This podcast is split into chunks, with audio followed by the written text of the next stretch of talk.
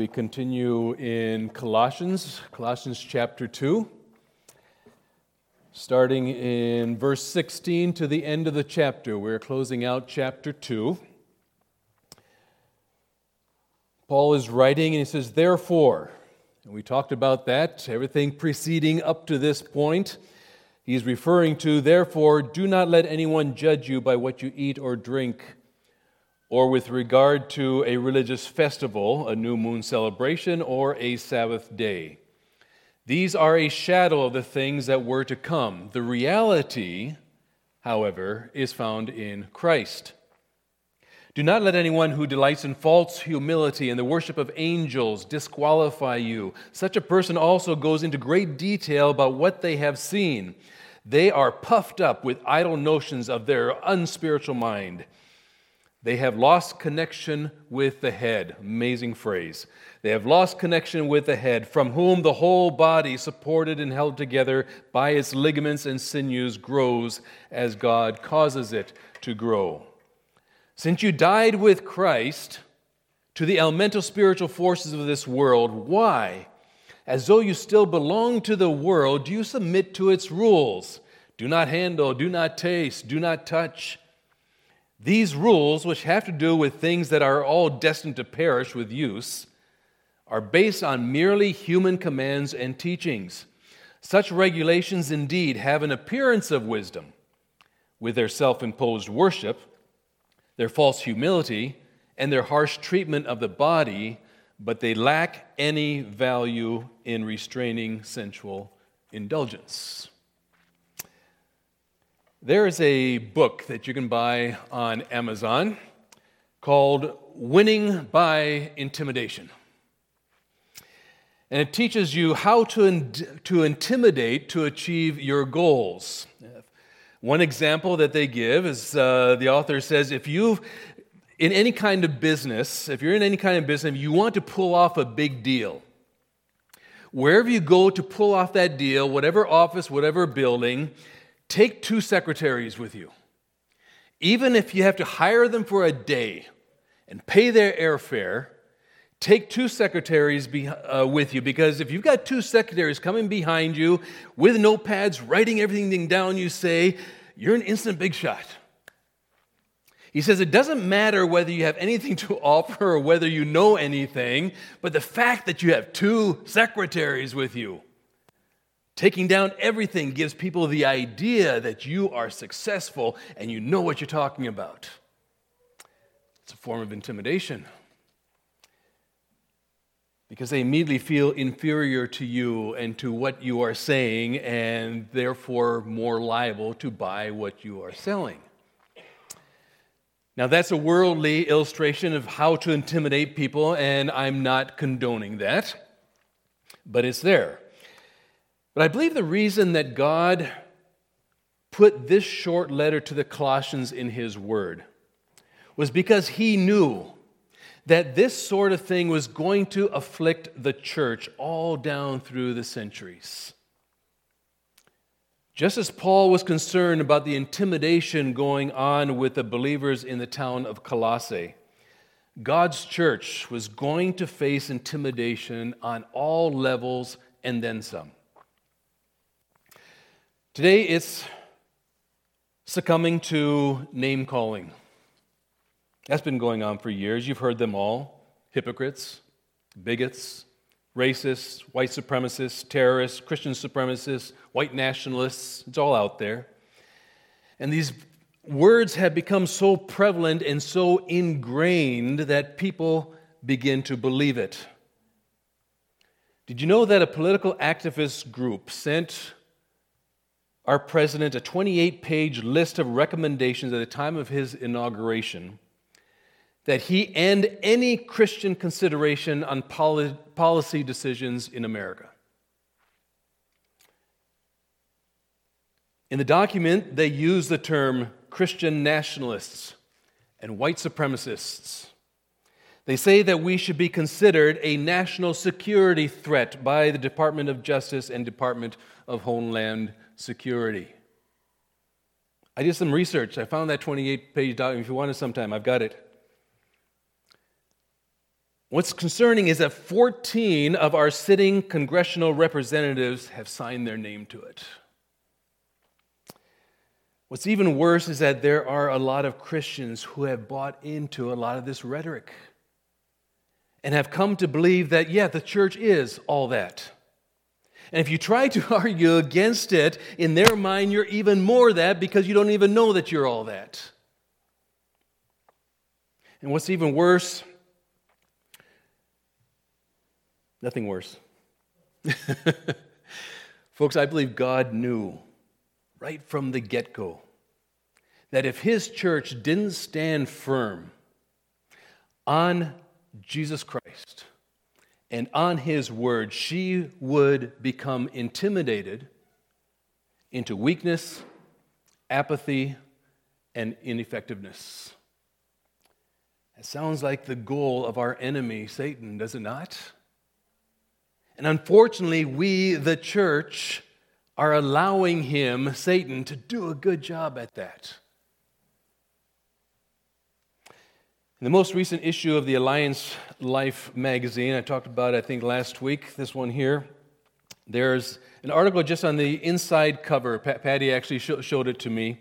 It's written by one of our international workers. Her name is Tai King missionary to Thailand. But they, she was uh, going to a conference in, uh, in Vietnam, and she writes this Recently, I was privileged to travel to Vietnam and teach at a discipleship center that is training pastors from the hill tribes.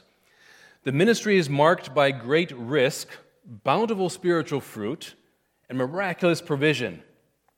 Our Vietnamese sister who oversees this ministry pointedly said to me, What has happened to the church in America? You have fallen asleep. I think the church in America has been lulled to sleep with complacency but even more than that, the church has succumbed to the intimidation of the world. We have, to a certain extent, gone along with the human philosophies of the world and their fine, uh, uh, fine sounding arguments, all in the name of love and tolerance and, and trying not to be offensive. And we've lost the power and effectiveness of the church of Jesus Christ. I just read an article from Epoch Times this week entitled Church of England to Consider Gender Neutral God.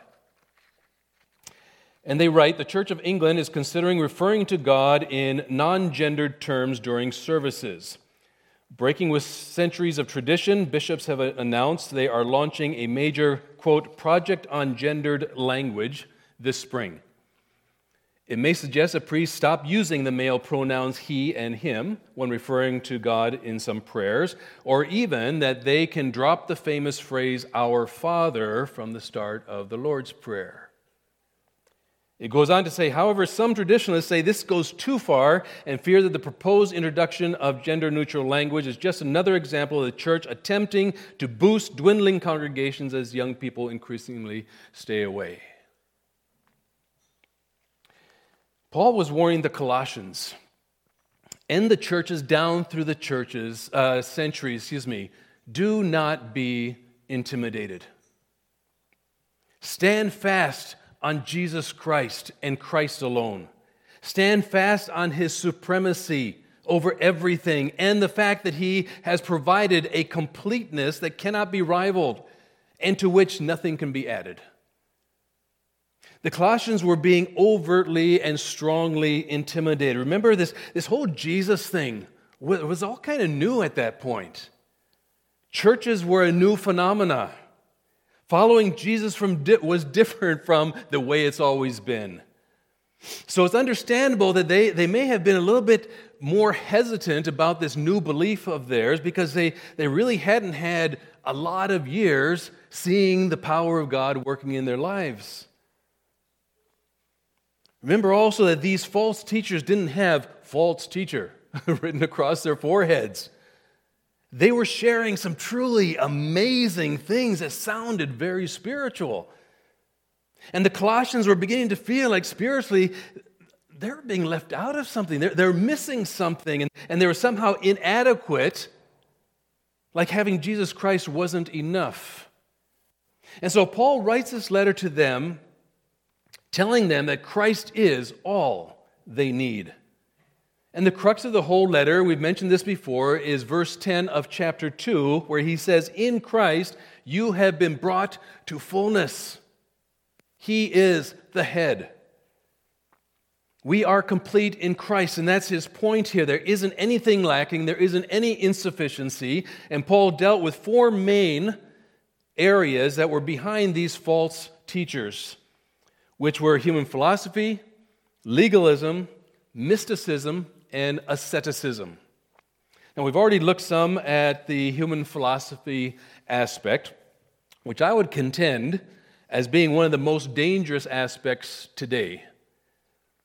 The heretics of the day were saying you need Christ plus human wisdom, you need Christ plus human philosophy, and Paul says you need Christ plus nothing.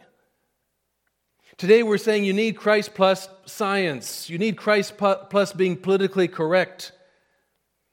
Actually, today, what they're trying to do is to make us believe that all you need is our science and our philosophy. Just, just take Christ out of the whole equation completely.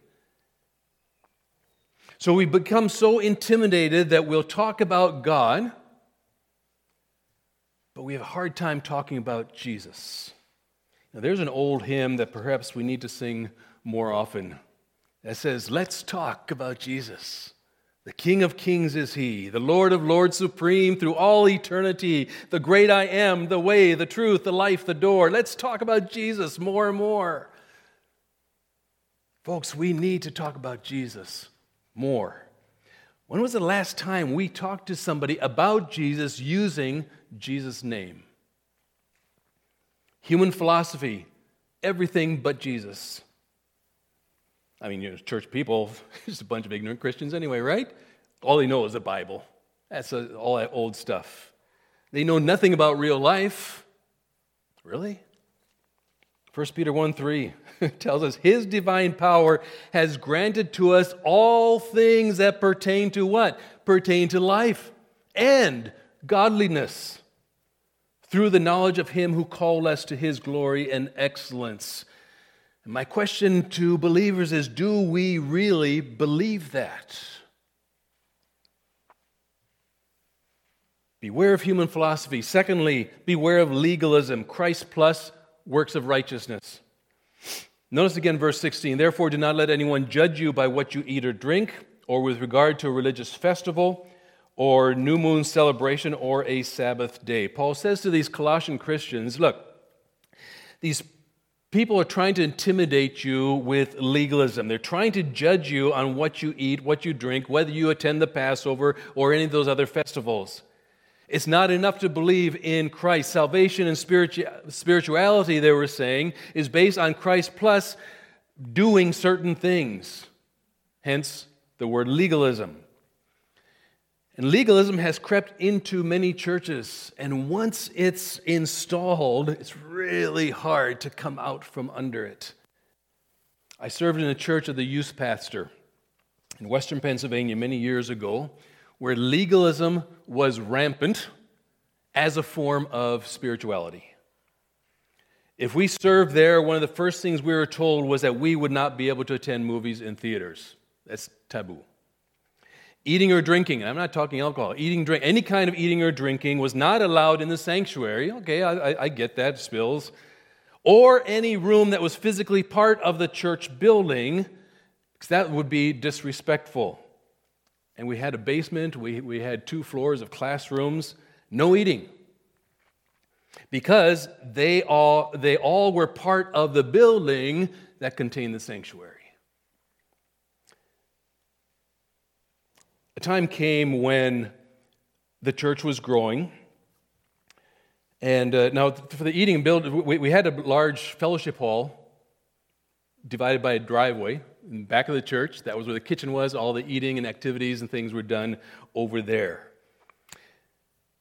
The church began to grow, and we needed some more classrooms. And I suggested there, there, the wing of the classrooms went towards the fellowship hall. If we built just over the top from the second floor over to the fellowship hall, we could get four more classrooms in there very, very easily. And that was quickly shot down. The reason? Well, the fellowship hall with the kitchen and food would then be touching the building that had the sanctuary. No joke. Legalism. Now, to be fair, that was 40 years ago. I, I Googled the church. That building is connected to the fellowship hall now. Okay, so they've, they've come along, which is wonderful. But you see, legalism is defining your spirituality by man made rules, things that may even sound spiritual, but end up being binding or enslaving. But obeying God's rules, that's true obedience. And it almost sounds counterintuitive, but obedience to God actually gives us freedom in Christ. We've had controversies in the church over the misunderstanding of this concept where people strongly felt that obedience e- equals legalism, that preaching obedience was preaching legalism. But these two topics are actually very opposite. How does that work? Well, Galatians chapter 5 verse 16, which we looked at last week briefly, is actually an excellent example. It says, "Walk by the Spirit." That's God's command for us to obey. That's what he wants us to be doing. And then what are the results? And you will not gratify the desires of the flesh. Isn't it amazing how that works? Focus on Jesus, the author and finisher of our faith, the one who provides the fullness and completeness. That's what obedience to God looks like. You see, if we focus on trying not to do what is displeasing to God, then we're right back to our own efforts, our own strength, our own willpower, all of which fails us. But if we're walking in the Spirit, He'll be the one to empower that new nature He has given, uh, given to us and which is now ours. So, Paul, writing to believers, says to the Colossians don't be lured, don't be tricked, don't let anybody make a spiritual judgment about you based on your external behavior. Don't let anybody evaluate your spirituality on that basis. Unfortunately, there will always be folks that'll do that. People who want to judge everybody's spirituality by what they do or don't do externally. How they eat, what they eat, how they drink, what they drink, whether they keep all the Christian routines, whether they appear to be Christians on the outside. And that's not what the issue is. The issue is the heart. Mark chapter 7, verse 15, Jesus says, Nothing outside a person can defile them by going into them. Rather, it's what comes from the person that defiles them. That's what God looks at. He's looking at the heart. Now, let me add a footnote here. There are some people who can make me restrict my liberty. And at times, I need to do that and we know who that is. They are the weaker, and, weaker brothers and sisters in Christ that Paul talks about. If we're going to be a hindrance to them, we shouldn't be doing, even if we don't feel that there's anything wrong with it. Or people that I might offend, whom I'm trying to reach out to and uh, to have an opportunity to share Christ with. But again, they are not the false teachers. I don't need to restrict my liberty for the sake of false teachers. Back Thanksgiving time, we had our friend from India, Christine, come and visit us over that weekend. And it just dawned on me, because I had never asked her or her parents about their dietary habits from India. And so I, I called her and says, Hey, um, do you eat beef or are you strictly chicken? I knew they ate chicken. A lot of Indians would do that, but they won't touch beef we would have curtailed our menu so as not to offend her or cause confusion in, in her. It turns out she loves burgers, so no, no problem there. When we were in India, we learned people's religious customs. So we would not offend or hinder the building of relationships in order to share the gospel. This included dress code, learning how to bake without eggs, or eating vegetarian. I always thought if I was going to go vegetarian, I'm going to go Indian vegetarian. They've got amazing vegetarian food. But the reason Paul is hitting this so hard is because he knows that Satan is trying to get your focus off of Christ and Christ alone. Why? Because Christ defeated him. He's saying, Stop looking at Jesus. And he knows that we have the same victory over him in Christ. So if, if he can get our minds off of Christ and onto works, We're stepping back into his domain where he will regain some influence over us and at the same time make us ineffective. Every false religion in the world says you get saved by works. Every single one. Christianity is the only system, if you will, of religion in the entire world that is purely a system of grace. Why? Because Satan counterfeits, counterfeits it. And in every single counterfeit, the only way you can counterfeit grace is by works. And they all come out the same. Yeah, Pastor, all, what about all those laws and requirements in the Old Testament? They're in the Bible. Yes, but look at verse 17 there in Colossians 2. These are a shadow of things that were to come. The reality, however, is found in Christ.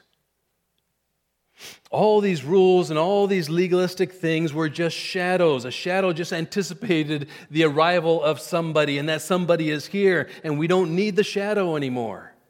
Paul says, Get out of the shadows. The reality is here. Live in the light of Jesus Christ. One commentator put it this way Why regard as indispensable ordinances certain things relative to eating when the one foreshadowed by Israel's manna is offering himself as a true bread of life? How can the observance of Passover be considered a means to spiritual perfection when our Passover lamb, Christ, has been sacrificed already to perfect the saints?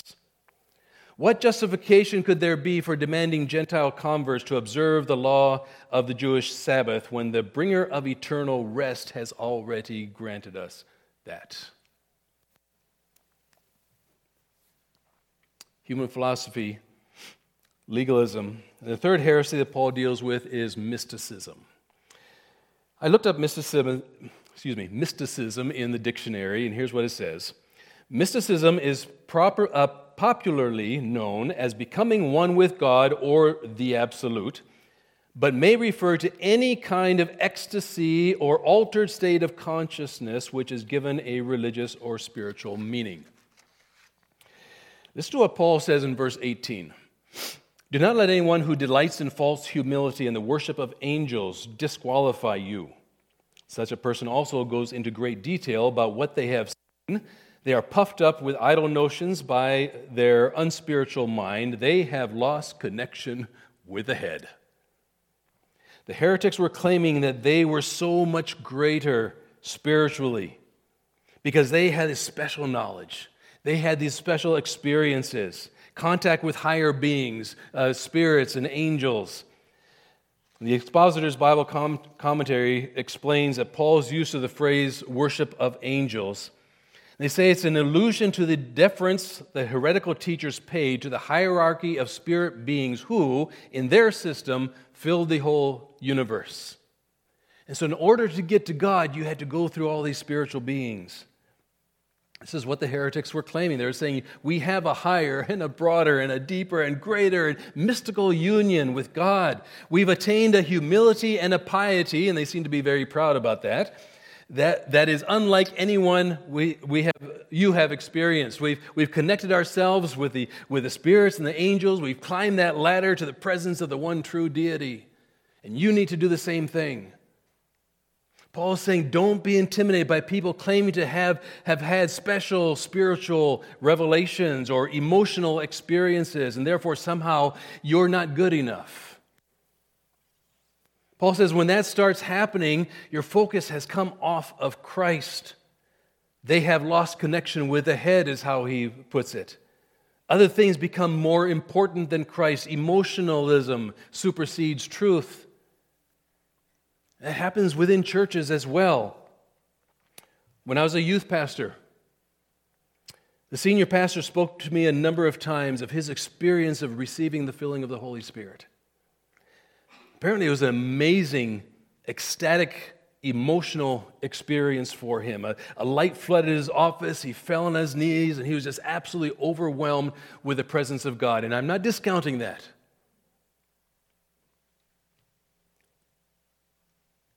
But in his mind, because that's how it happened for him, that's how it should happen for everybody. And that's intimidating. I had not had that experience. Paul is saying, don't seek the emotional experience. Now, please don't misunderstand me. It's not wrong to have an emotional experience. If you have that, wonderful. But don't judge others for not being as emotional as you are. Paul says, Do not let anyone delight who delights in false humility and the worship of angels disqualify you. Huh. Isn't that interesting? At first glance, it almost looks like Paul is saying that there may be a possibility of being dis- disqualified from salvation. Who can disqualify you? Nobody, thank you. Not even God. Have you thought about that? Why? Because God promised to keep you. He's not going to disqualify you. And His salvation is complete, His forgiveness is complete. His victory for us is complete. Jesus himself said in John chapter 10, verse 28, I give them eternal life, and they shall never perish. No one will snatch them out of my hand. My Father who has given them to me is greater than all, and no one can snatch them out of my Father's hand. That's pretty definitive. So, what's Paul saying here? When he says, do not let anyone disqualify you. It's another way of saying, and don't let anyone intimidate you into believing you're not saved or that you can be disqualified by what you do or don't do or by what experience you've had or not had. I find it interesting there in that same verse. Paul says, Don't let anyone who delights in false humility and the worship of angels disqualify you. These people were so proud of their humility. You know, humility is a really tricky thing, isn't it? We are told to be humble. Carolyn Fry uh, wrote a lot of poems, and one of her poems wrote about this topic. She says, Humility, the sweetest, loveliest flower that blossomed in Eden, and the first to die, has rarely bloomed since on mortal soil. Is so frail, so delicate a thing, Tis gone if it but look upon itself. And he who ventures to esteem it his proves by that single thought he has it not. Isn't that good? Paul was warning them to not be taken in by their false humility. Their supposed humility was nothing but ugly pride. And then the fourth thing, which um, they tried to intimidate believers by, was asceticism. What in the world is that? Again, looked it up. The principles and practices of extreme self denial and austerity. The doctrine that the ascetic life releases the soul from bondage to the body and permits union with the divine. These are people who would say that the only true spirituality comes in absolute self denial. The only truly spiritual people, they would say, are the people who have nothing who sell everything and live in absolute abject poverty. Look at verse 20 and 21 there in Colossians 2. Since you died with Christ to the elemental spiritual forces of this world, why, as though you still belong to the world, do you submit to its rules? Do not handle, do not taste, do not touch. He's saying that if our old self, ruled by the flesh, by the cravings of sinful desires, has been put off, why are we going back to trying to follow the rules again don't handle, don't taste, don't touch. Those should no longer be a thing for us if we're walking in the Spirit. He goes on to say in verses 22 and 23 these rules, which have to do with things that are all destined to perish with use, are based on merely human commands and teachings. Such regulations indeed have an appearance of wisdom with their self imposed worship, their false humility, and their harsh treatment of the body.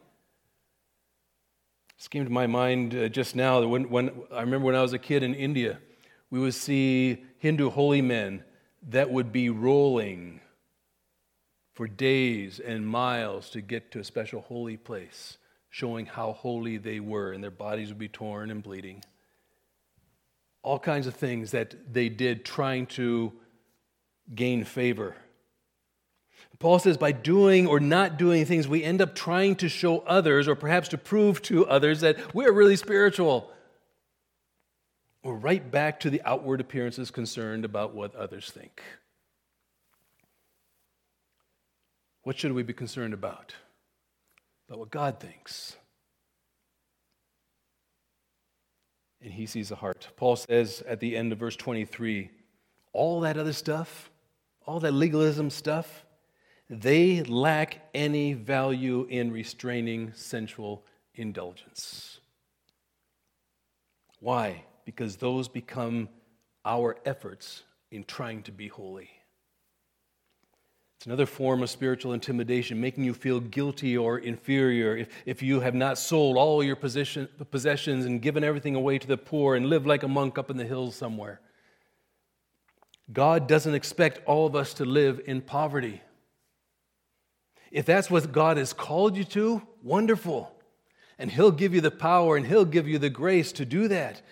But if God chooses to give you things like He's given to Abraham, Isaac, and Jacob, and, and remember Job, all that God gave to Job, and decides He wants to bless you with that, that too is wonderful. But at the same time, we need to remember that to those whom much is given, much is going to be required. Giving up stuff is all external. If the Lord has asked you to do that, absolutely. Paul says they lack any value in retaining sensual, uh, restraining, excuse me, sensual indulgence. Have you ever noticed that the more you think about not doing something, the more you think about it and want to do it even more? Paul is saying, get your mind off of eating that piece of chocolate cake or whatever other indulging desires you may have, and get your mind back on Christ where it belongs because he is the one who fulfills. One, comment, one commentator remarked that the basic truth of Christianity is Christ. Christ is sufficient, Christ is all, Christ is God, Christ is Savior. Christ can save, Christ can redeem, Christ is everything you need, and His Word is truth, and His Word can lead you into all truth. Can we stand on that and that alone? In Christ alone, my hope is found. He is my light, my strength, my song, this cornerstone, this solid ground, firm through the fiercest drought and storm. My comforter, my all in all. That's the fullness of Christ, the completeness of Christ that we have here in the love of Christ. I stand. Father, I pray that you'd help us to stand and to stand firm and not be moved. And that everything that comes our way, we would realize that that's just stuff. Satan's trying to distract us. Satan is trying to get, get our minds off of Christ and off of what his truth is in your word.